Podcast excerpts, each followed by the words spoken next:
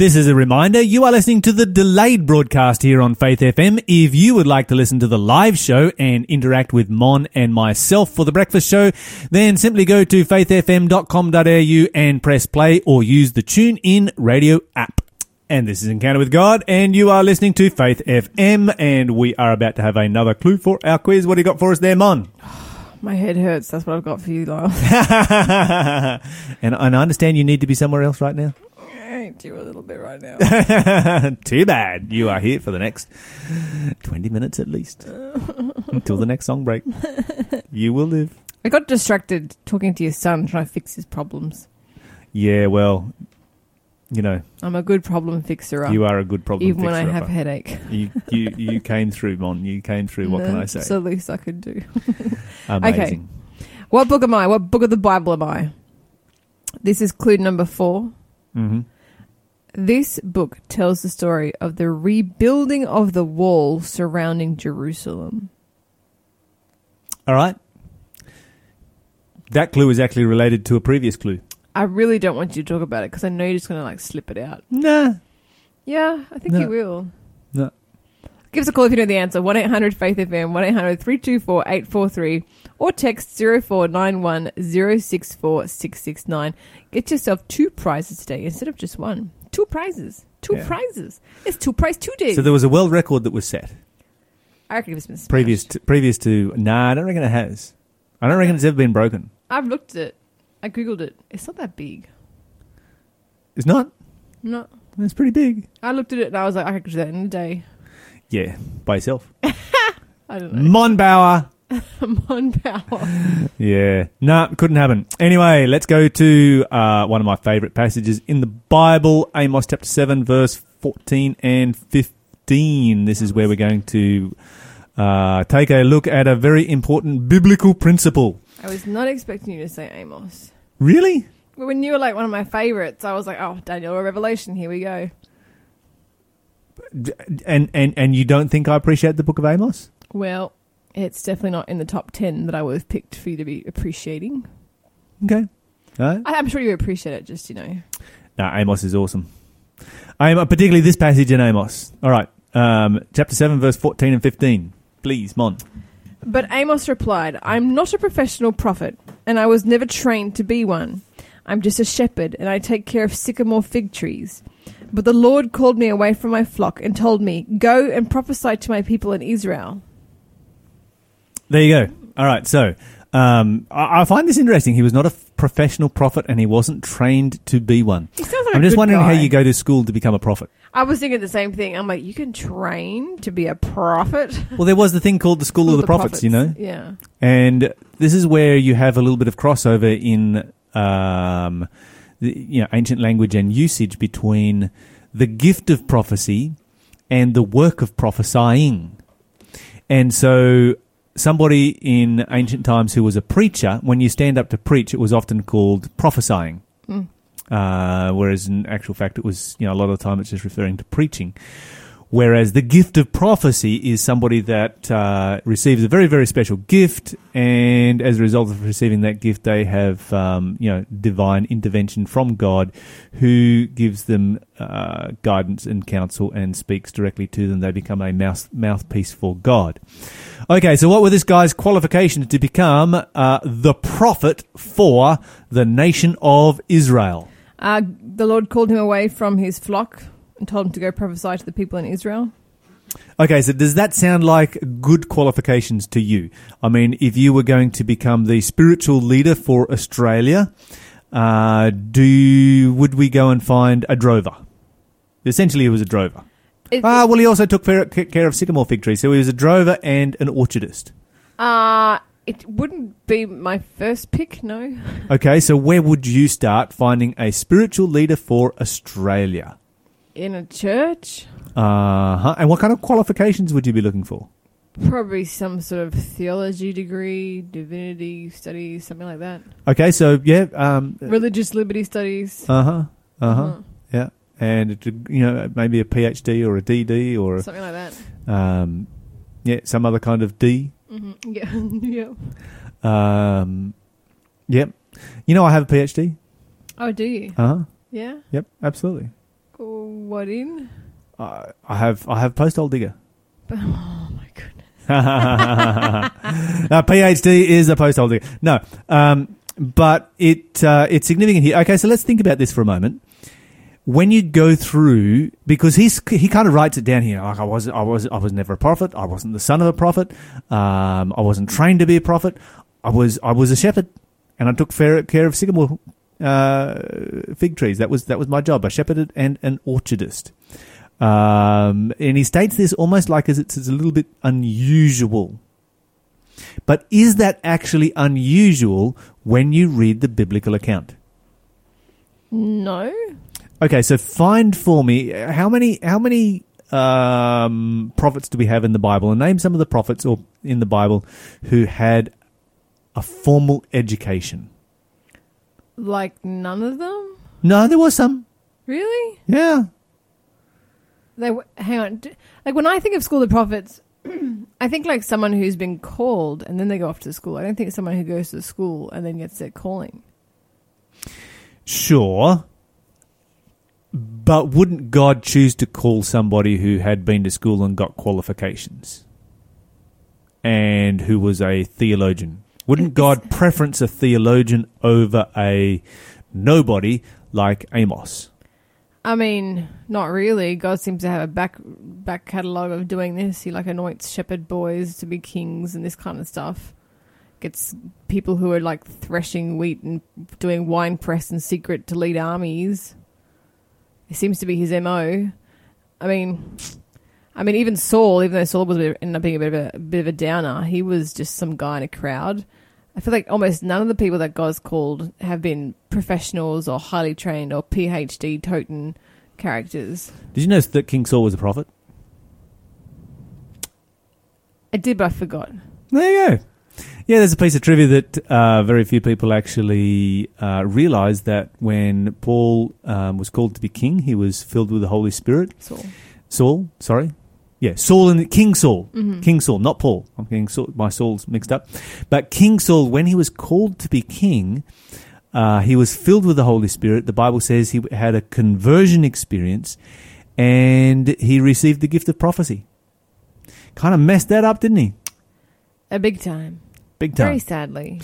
Very, very sadly. Okay, so when I read my Bible, this is what I find. I find that the Bible story is actually vastly different from Christianity today. And it does disturb me somewhat.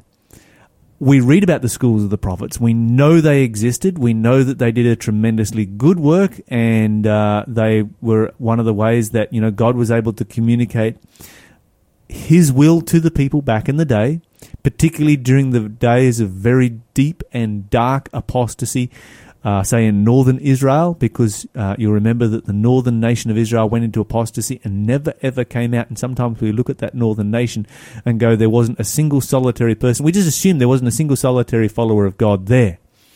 But then we find, you know, in the time of Elijah, where Elijah's like, I'm the only one left. You know, yeah, sure, there's some people down in Judah that follow God, but here in Israel, there is no one that follows God and uh, God comes like, yeah, no, actually, you're wrong. There's seven thousand in this nation Oh, really? uh, that follow me. And then you continue on in the story, and you find that there's a man by the name of Obadiah. And Obadiah is a righteous man and a follower of God as well.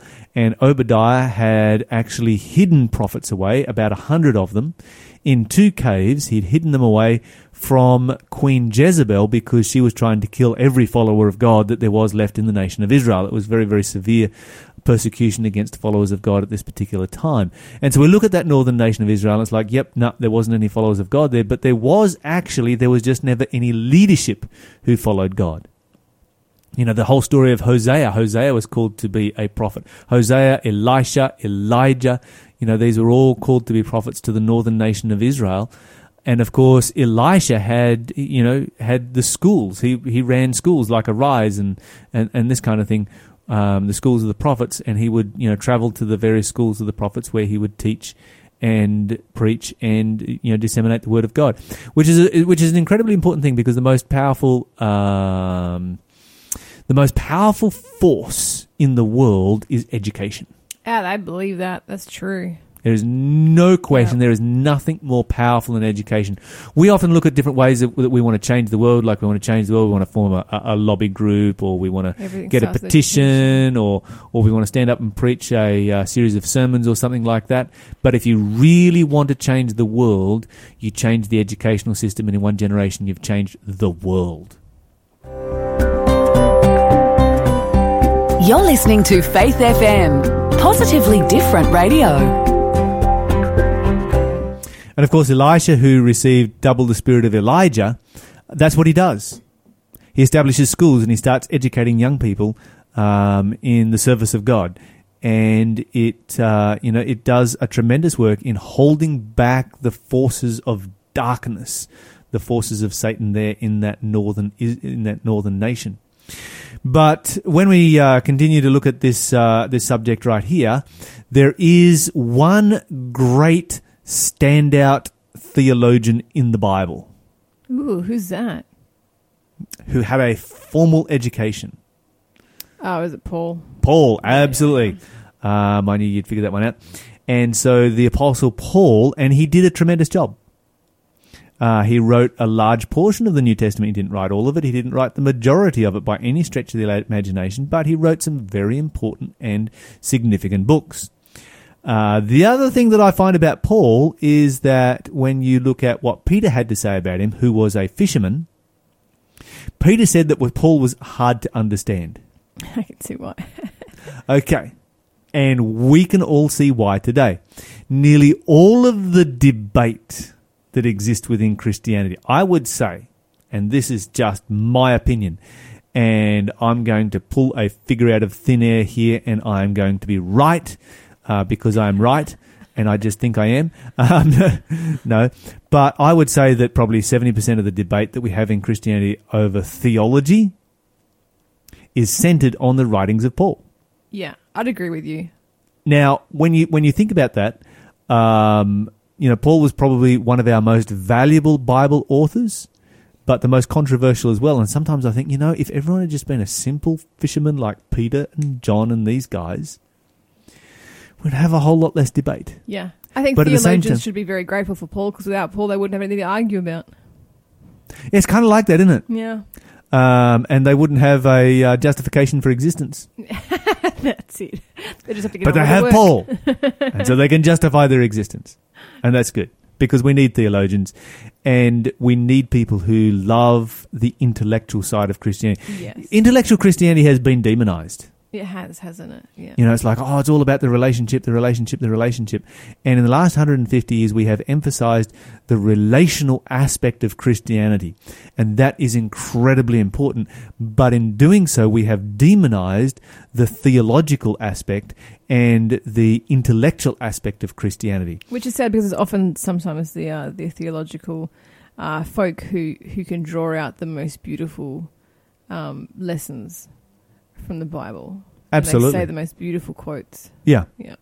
That, this is this is so true, and and we've also marginalized a whole group within Christianity who connect with God on an intellectual level. Mm. And it is not wrong to connect with God on an intellectual level. We have sort of looked at it as being wrong, but it is not wrong. There are many different ways. People connect with God in different ways, and people have a relationship with God in many different ways. And some people have a relationship with God uh, through uh, uh, an, an, intellectual connection. Okay, so when we look at uh, this particular um, individual right here, we have somebody who's actually the norm. He doesn't feel like he's the norm, that's obvious, but he actually is the norm in that God has chosen him. He is he would not be the norm today. No. Um, this person would struggle. Amos would struggle to find employment uh, in any church today. In fact, if you go through the Bible, if you look at the disciples, and I have actually, i I'm going to read this to you. Can I read? I- I'm going to read something. Go on. It's a, it's it's a, it's it's a bit of a tongue in cheek. It's a bit fun. It's a bit of an illustration, but it kind of highlights a really important point Okay. Uh, because you know often we, we, we place all of these human um, requirements on anybody that we'll put into you know this job or that job or the other job, Whereas, you know, the greatest requirement for ministry is a BA and not one that you get from uh, an institution, but one that you get from God, and that is being born again. Amen. We need to be born again. Okay, so uh, the subject here is disciple recruitment. And the issue at stake is that Jesus has come down to this earth. He has been commissioned by uh, God the Father to start a new global religion. So he has arrived on earth and he has uh, started to find people to recruit. He's like, okay, this is a big task. I've got to affect the entire planet for the next 2,000 years. Um, this is this is no this is no small uh, project that I'm taking on at this particular point. This is going to uh, this is going to be something big, and so all right, where do I start now? Think, place yourself in Jesus' shoes. Let's say that somebody comes to you and says, "I want you to start a new global religion that will affect the world for the next two thousand years." Um, you're going to look for some people of uh, of pretty high qualifications Oh, and skill. yeah. Like in marketing Right. and PR and So it's a memo to Jesus, Jesus, son of Joseph, woodcrafters of Nazareth. It is from the Jordan Jordan Management Consultants in Jerusalem. It says this. Thank you for submitting the resumes of the 12 men you have picked for management positions in your new organization. All of them have completed our battery of tests. And we have not only run the results through our computer, but have also arranged personal interviews for each of them with our psychological and vocational aptitude consultant. The profiles of all tested are included. You will want to study them carefully as a part of our service and for your guidance, allow us some general comments, much as an auditor would make uh, general statements. This is a result of staff consultation and without an additional fee. Okay, so this is going to be fun, right? It is the it is the staff opinion that most of your nominees are lacking in education and vocational aptitude for the type of enterprise you are undertaking. They do not have the team concept. We would recommend that you continue your search for educated persons of experience in managerial ability and proven capacity. Simon Peter is emotionally unstable and given to fits of temper. He speaks his mind often without considering the consequences. He has radical left wing political leanings with connections to a dangerous terrorist organization called the Zealots. he was found to be carrying a concealed weapon at his interview. Andrew is a natural follower and has absolutely no leadership qualities. The two brothers, James and John, place personal interest above company loyalty. Both have a violent reputation and dysfunctional parents. Thomas suffers from depression and mental instability. He has a concrete worldview and lacks the capacity for conceptual thought. Nathaniel is a loner and demonstrates a questioning attitude that would undermine morale. Bartholomew is racist and displays an unfounded elitist attitude. Philip is short sighted and lacking in vision. We feel further that it is our duty to tell you that Matthew has extreme right wing political alliances. The Greater Jerusalem Better Business Bureau has blacklisted him as a result of known criminal associations, accusations of fraud, and racketeering. James, the son of Alphaeus, and Thaddeus both registered a high score on the manic depressive scale. Okay, so when when we read this through, it is kind of fun, yeah, yeah. uh, but at the same time, it does it does point out It that really does. it's it makes a point here. It continues on; it's not finished yet. One of the candidates, however, shows great potential.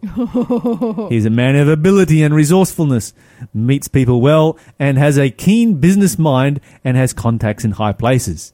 He's highly motivated, ambitious, and responsible.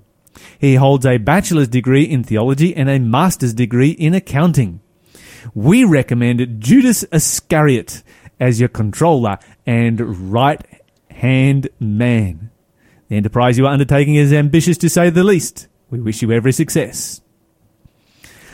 Okay, Wow. let's stop and think about this. Yes. Jesus had one and only one disciple who had formal education and qualifications, and which one was the one that let him down the most? Yeah, Judas. Judas was one. The simple reality is that none of these men right here, none of the disciples outside of Judas, and even Jesus himself could gain employment in the ma- vast majority of Christian churches, our church included today. That's right.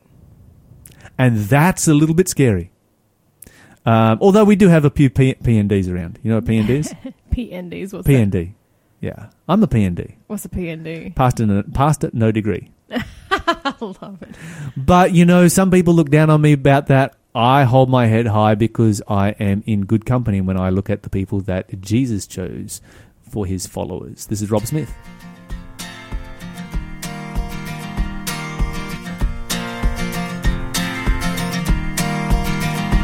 From the heart of the Father comes the desire that all of the nations be saved.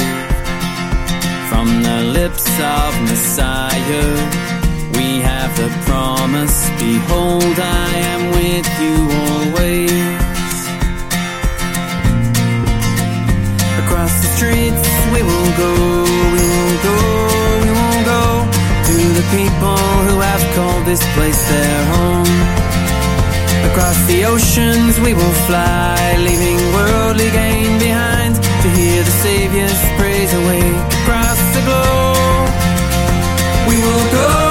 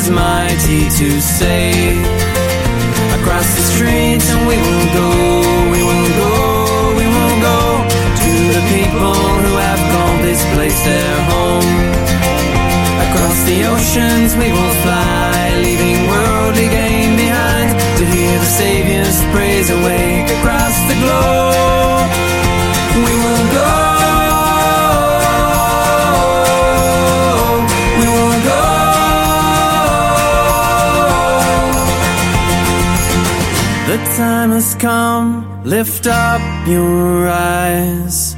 The harvest fields are shining, shining.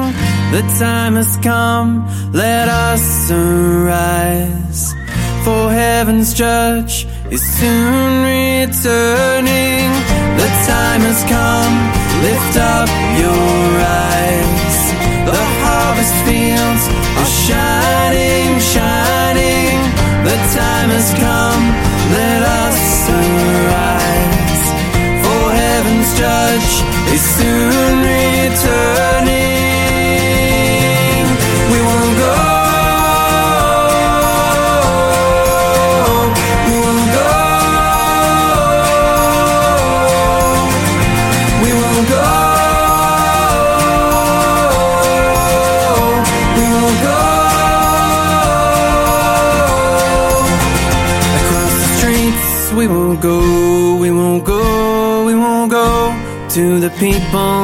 People who have called this place their home. Across the oceans we will fly, leaving worldly gain behind to hear the Savior's praise awake across the globe. That was Rob Smith and Nikki Chiswell with Across the Streets here on Faith FM. Mon, give us another clue for our quiz. Nobody's got this one yet. Okay, okay, okay, okay, okay. Uh, what book of the Bible am I? Uh, this is the ooh second last clue. Written by the King's Cupbearer. Oh, no, this is the last clue. We have to do our, D- own DIY. Set a ones. record in a certain enterprise. I am one of the three Old Testament books that begin with the letter N. Pulled out people's hair. Mm-hmm. I am one of the three Old Testament books that begin with the letter N. N for November. It is not the Book of Amos, Well, because that's what we're studying right now. and it starts with an A. That's right. A for Alpha. There's kind of similarities when we uh, look at some of what Amos has to say, though. They I had they, both same they were both yeah. pretty confrontational kind of guys. I'm not Yeah, saying the name. You're making me nervous. Mon's so panicky. Panic, panic, Yeah. panic. All I'm even more panicky that- now. anxiety is just going off the charts. Yeah, yeah. Well, it's, I think the sugars might help. Sugar withdrawals making me even super anxious. All right, Mon. Uh, Amos chapter 1 and verse 3, please. Amos chapter 1 and verse 3. Happy thoughts, happy thoughts, happy thoughts. Yeah, you're about, to. Love being alive. you're about to read everything's Amos. You do know what Amos is about, right? God's judgment on Israel's neighbours. Uh, yes, and uh, but that's only the intro. Okay, read for us verse 3. This is what the Lord says The people of Damascus have sinned again and again, and I will not let them go unpunished. They beat down my people in Gilead as grain is threshed with iron sledges. Wow, I have an iron sledge inside my brain right now. I know exactly how that feels. And it's bashing backwards and forwards, right? Oh, it hurts so much. Okay, so um, of course here Amos continues to go on and he lists the sins, the crimes, the outrages, the atrocities of places like Philistia, Syria, Phoenicia, Edom, Ammon, and Moab. And often these were crimes that were being perpetrated against Israel, they were being perpetrated against nations around them. This was a society and this was a time when these atrocities would often go unchecked and unpunished. And Amos stands up on his soapbox and he lists their sins and he states that God will step in. God will intervene and God will judge these nations for what they are actually doing. That God will not stand back forever and just let it continue on. That must have been good news for the Israelites, wouldn't you think? Oh, absolutely. I was just thinking, man, that'd be awesome to hear. Be a very patriotic, patriotic speech that to God's make. got your back and he's yeah, Uh-huh. looking after you. Uh huh. All right, let's go over then to the rest of the book, shall we? Yeah. Amos chapter 3, starting in verse 9, 9, 10, and 11. If you could read that for us, please. Amos 3, verse 9, 10, and 11. Announce this to the leaders of Philistia and to the great ones of Egypt. Take your seats now on the hills around Samaria and witness the chaos and oppression in Israel. My people have forgotten how to do right, says the Lord. Their fortresses are filled with wealth taken by theft and violence. Therefore, says the sovereign Lord, an enemy is coming. He will surround them and shatter their defenses. Then he will plunder all their fortresses. Okay, so you are a prophet. You have been called um, to be a prophet. Uh, from being a shepherd, you stand up on your soapbox in the middle of the city of Samaria in the nation of Israel, and you talk about the atrocities of the surrounding nations, and they're like, yeah, yeah, yeah, yeah, and how God will judge them, and everyone's like, yeah, yeah, yeah, yeah. And now what does he say? No, he. It's like, all you guys that are doing atrocities, take a seat yeah, because we're doing it worse than you can learn from us. yeah. If yeah. you want to find out how to do bad atrocities, you can actually learn from us. Mm-hmm. How do you think the nation of Israel is feeling now? You know, I think they probably realise they've been served a lesson. Yeah. Let's go to chapter 4, verse 1 and 2. Turning over pages. 4, Listen to me, you fat cows living in Samaria, you women who oppress the poor and crush the needy, and who are always calling to your husbands, "Bring us another drink." The Lord, the sovereign Lord, has sworn this by His holiness. The time will come when you will be led away with hooks in your noses. Every last one of you will be dragged away like a fish on a hook. I'm just wondering how I would get along in church if I stood up and addressed uh, the women in my church As as, fat cows. Uh,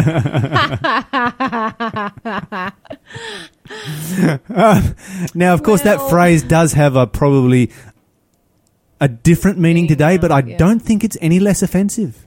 Yeah, true. Different In his meaning, day than our day. offensive. Different meaning, different age, but Amos is not holding back here, is No, he? Definitely. He's not. like, you guys are committing absolute atrocities and it needs to be called out. And so he stands up on his soapbox there in the city of Samaria and he absolutely calls out the oppression that these Israelite women are perpetrating on, um, you know, those that, those that were vulnerable people in society. Yeah, they sound horrible. I mean, like when he calls them fat cows, it's a bit funny. When they bring another drink, it sounds a bit funny too. But Well, they're alcoholics as well, you know. yeah, Wow. But when it says they oppress the poor and crush the needy, it kind of makes me like, what kind of women are these? Like, who would do that? Who, Yeah. would, who would who would oppress the poor and crush the needy? and to be get that bad, you think you, you have to think that it had to be generational. Yeah, exactly. Because This is not what this is not the natural, ordinary person just goes out and says, "You know what? I'm going to be a psychopath." yeah, exactly. Because I mean, think about it. You know, women are usually you know have a reputation of being the gentler, you know, kinder, more relational um, of of the two genders, and they you know Have more of a heart. Yeah, you know, the more, they're the ones who are out there running the soup kitchens and you know, and you know, being Mother Teresa's, so to speak, and Florence Nightingales. But it's for the women, like you know, sure, when, when men go down the gurgler, you know, they're off like you know, being Hitlers and and and despots and whatever. But when the women of the society have gotten to the point where even they're oppressing the poor and crushing the needy, it makes you think, man, this whole society must have gone down the gurgler. Big time. And I think that's why he's actually highlighting the women Yeah. is because, um, yeah, as you say. Anyway, chapter 5, verse 10 through 15. Let's have those verses. How you hate honest judges, how you despise people who tell the truth. You trample the poor, stealing their grain through taxes and unfair rent. Therefore, though you build beautiful stone houses, you will never live in them. Though you plant lush vineyards, you will never drink wine from them. For I know the vast number of your sins and the depth of your rebellions. You oppress good people by taking bribes and deprive the poor of justice in the courts. So those who are smart keep their mouths shut, for it is an evil time. Do what is good and run from evil so that you may live. Then the Lord God of heaven's armies will be your helper, just as you have claimed. Hate evil and love what is good. Turn your, your courts into true halls of justice. Perhaps even yet the Lord God of heaven's armies will have mercy on the remnant of his people. He's not really holding back here, is he? No. He is absolutely coming out and just, you know, listing their sins. And it's interesting how, you know, he talks about a society that is soaked in corruption. As a result of that, yes, they've become wealthy. They are planting vineyards, they are building beautiful homes for themselves. Um, and it's like all this ill gotten gain, it's going to be worthless to you. Yeah. It's not going to do you a shred of good. All right, finally, we are going to read uh, chapter 8, verse 4. To, well, actually, no, I'm going to. I, need to finish off on. Uh, because you, you start to get the impression here that all that uh, Amos is doing is beating up on God's people. So I'm going to read a couple of other verses here. Um, this is chapter from chapter 5 and verse 24. Why don't you read that one for us? Chapter 5, verse 24. Yeah, 5 verse 24. Instead, I want to see a mighty flood of justice, an endless river of righteous living. I like how it says in this translation, but let justice roll on like a river, righteousness like a never failing stream. And then, of course, when you come down to the end of Amos, the whole last chapter, or particularly the last part of the last chapter, is uh, is a song of victory, really. And so Amos is laying it before them. You have these options here. Um, you know, you have the future restoration of God's people. Um, you know, this is, might be the hour of your deepest apostasy and greatest need, but God's message is one of forgiveness and hope. This is Simeon. I am forgiven.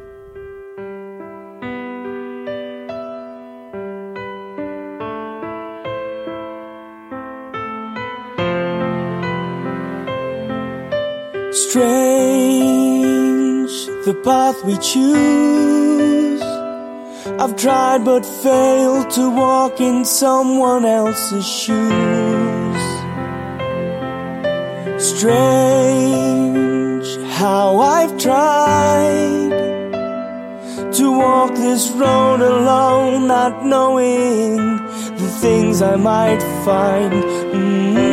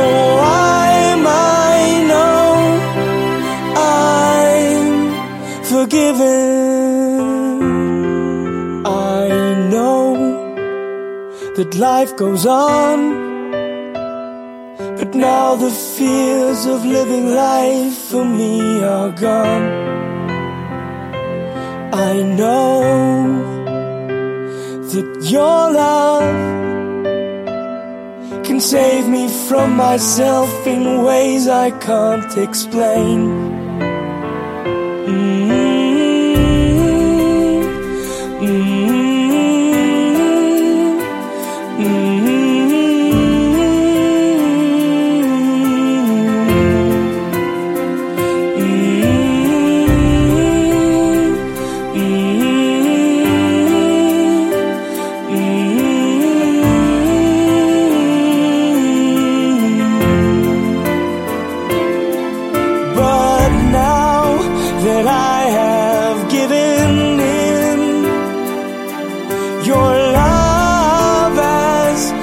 Washed away my sin.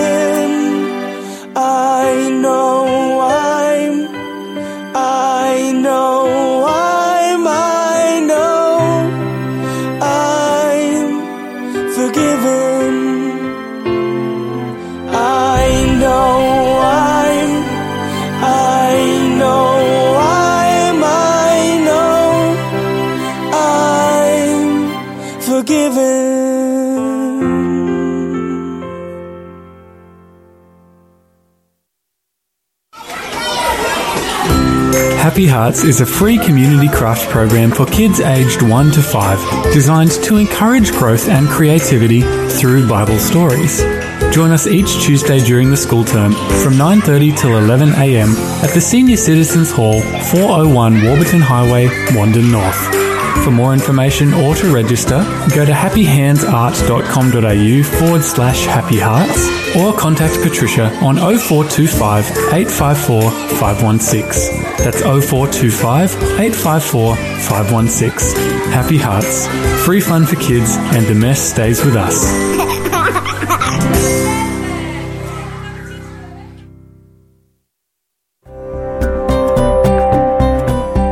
You're listening to Faith FM, positively different radio.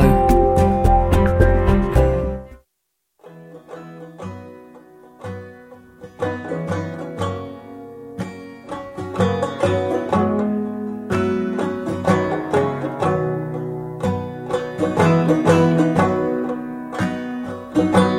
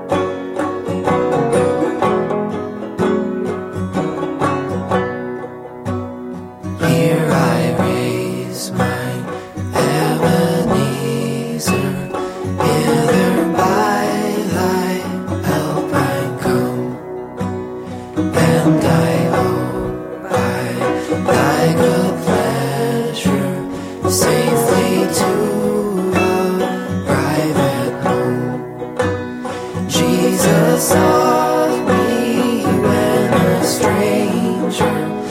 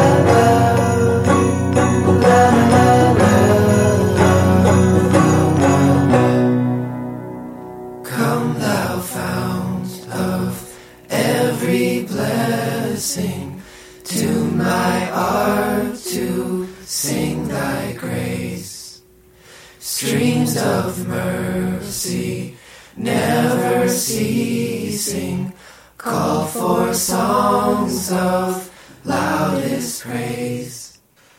Teach me some melodious sonnet sung by flaming tongues above.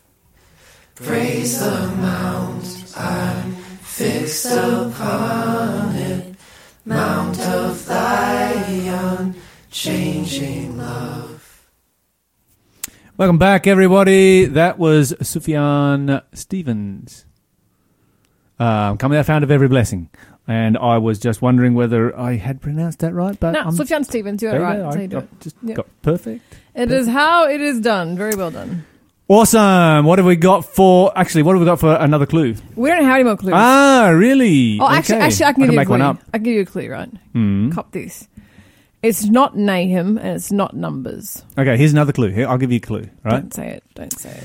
Uh, this man was too busy to come down to the plain of oh no. I feel like I want to be too busy to go. Oh no, Yeah, there's don't want to go there. a, there's a huge lesson there. He was too busy breaking a world record, so he could not come down to the plain of oh no. I bet you when they asked him to come to Oh no, he was like, Oh no. Uh, yeah. You're Um, hilarious. funny, Mum. aren't I? Yeah. You are. This is why they let me on the radio. Hey Lyle, it's time for Cure the D. Yes. What do we got? You ready, Freddie? I am ready. Okay, Cure the D is this. Is it actually a sin to do drugs? No. Like it's not unhealthy. I mean, it's not healthy, but it is actually a sin. No. Okay, cool. So let's all go do drugs. Uh, because you're probably thinking you're probably thinking about doing drugs right now, right? It's going through your head. I would love to do drugs right now. Um, I mean, I'd like to do some cookies right now, but You would love to do drugs right now because you have a headache, a massive splitting headache today. Yes, and we're all praying for Mon and feeling very, very sorry for her. She's not feeling that great. Okay, so the answer is no um, when they are prescribed by your medical practitioner. okay. Uh, we, the way this question is written, I think the questioner is probably not talking about medicinal drugs. I suspect the questioner is talking about recreational drugs, and it is definitely wrong, according to the Bible, to do recreational drugs. Do you know the Bible talks a lot about recreational drugs? I did not. Ah, yeah, absolutely. Well, think about this: alcohol. Is alcohol mentioned in the Bible? Oh, absolutely it is. And does the Bible say don't touch it? Oh, 100%. Does the Bible say don't drink it? Yeah. Does the Bible say don't look at it? yes, it does. The Bible's pretty, pretty clear Very when it comes to the issue of alcohol. And alcohol is a mind altering addictive drug. Um, and we need to recognize it as such. Okay, but that's not the only bi- only uh, drug that is mentioned in the Bible. Uh, can you think of another one that might be mentioned? Uh, Thinking, nicotine? thinking, thinking, thinking. No, nicotine is not mentioned. It wasn't invented in uh, Bible times in Bible lands. Marijuana? Not marijuana. I'm blanking. Is it sugar? No, heroin. Oh, heroin. Yeah. Or Really? opium. I should say opium. Okay, yeah, yeah, opioids. Yeah, yeah. Opioids. Uh, I think heroin's an opioid, isn't it? This comes yeah, from I'm opium. sure. Yeah. yeah. I think that's how it works. Anyway, let's read it from Deuteronomy. Okay, so we're going back three and a half thousand years. This is the first books of the Bible ever to be written. These are the books of Moses. This is the original canon right here. And it says, Lest there should be among you a man or woman or family or tribe whose heart turns away this day from the Lord our God to go and serve the gods of these nations, lest there should be among you a root that bears opium and wormwood. It actually says gall in the Old English, but it's talking about opium here.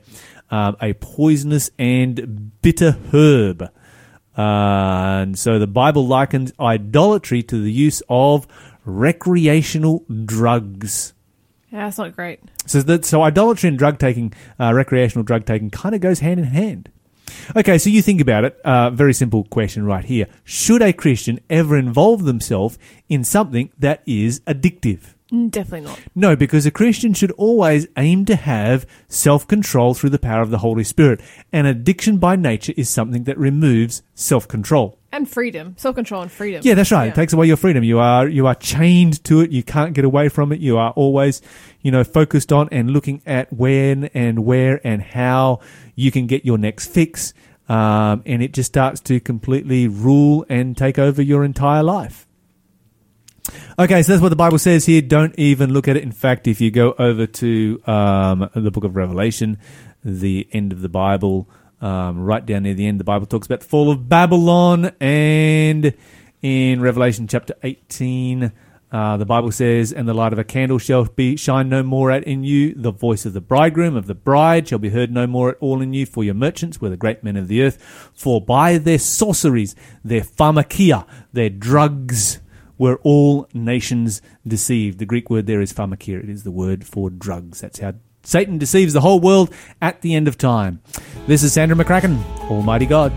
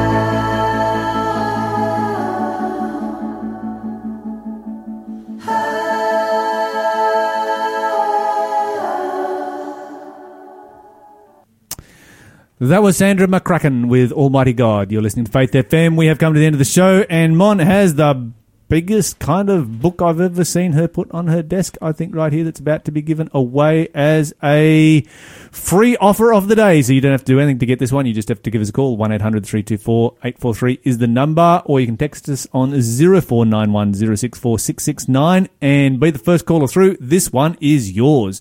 What have you got for us there, Mon? I have got the Family Medical Handbook, your home guide to health and basic emergency care, written by a whole swag of actual PhD wielding people. Ooh, it looks interesting. Looks like a uh, a box there with you know your typical box that you have in the bathroom, full of all of the household medications, m- uh, medications plus a yellow apple. Now I know why you picked this book. It has a yellow apple on the front. Well, I didn't actually notice that, but now that you mention it, that does look delicious. Um, but on the back Golden it says, delicious. "Would you know what to do if someone in your family needed CPR, accidentally swallowed paint thinner, passed out from heat exhaustion, began choking while eating dinner, went into choc- shock from a man, I'm thinking about chocolate, went into a shock from snake bite, suffered a stroke or heart attack, or was unconscious due to an electric shock?" Or got brake fluid in their eyes. If you if you don't know the answer to any of those, if you wouldn't know what to do if someone in your family um, actually went through any of those, you should probably call us right now. I got brake fluid in my eyes once. Did you know what to do? Uh, no, none of us knew what to do. We called the poisons information. They're like, yeah, um, run it under cold water for 15 minutes. So I did. I felt better after that. Oh, good on you. Yeah. Give us a call, 1 800 Faith FM, 1 800 324 843. First person through will get a copy of the Family Medical Handbook, your home guide to health and basic emergency care. Ah, yeah, like I said, written by Very practical doctors. book. Very practical Particularly if you are a parent, you need this book. Oh, yes. Because you will face, as a parent, you will face uh, these situations at some point in your life. You need to know what to do. Give us a call if you'd like to study more about the Bible as well. Our number, of course, is 1 800 Faith FM. See you tomorrow.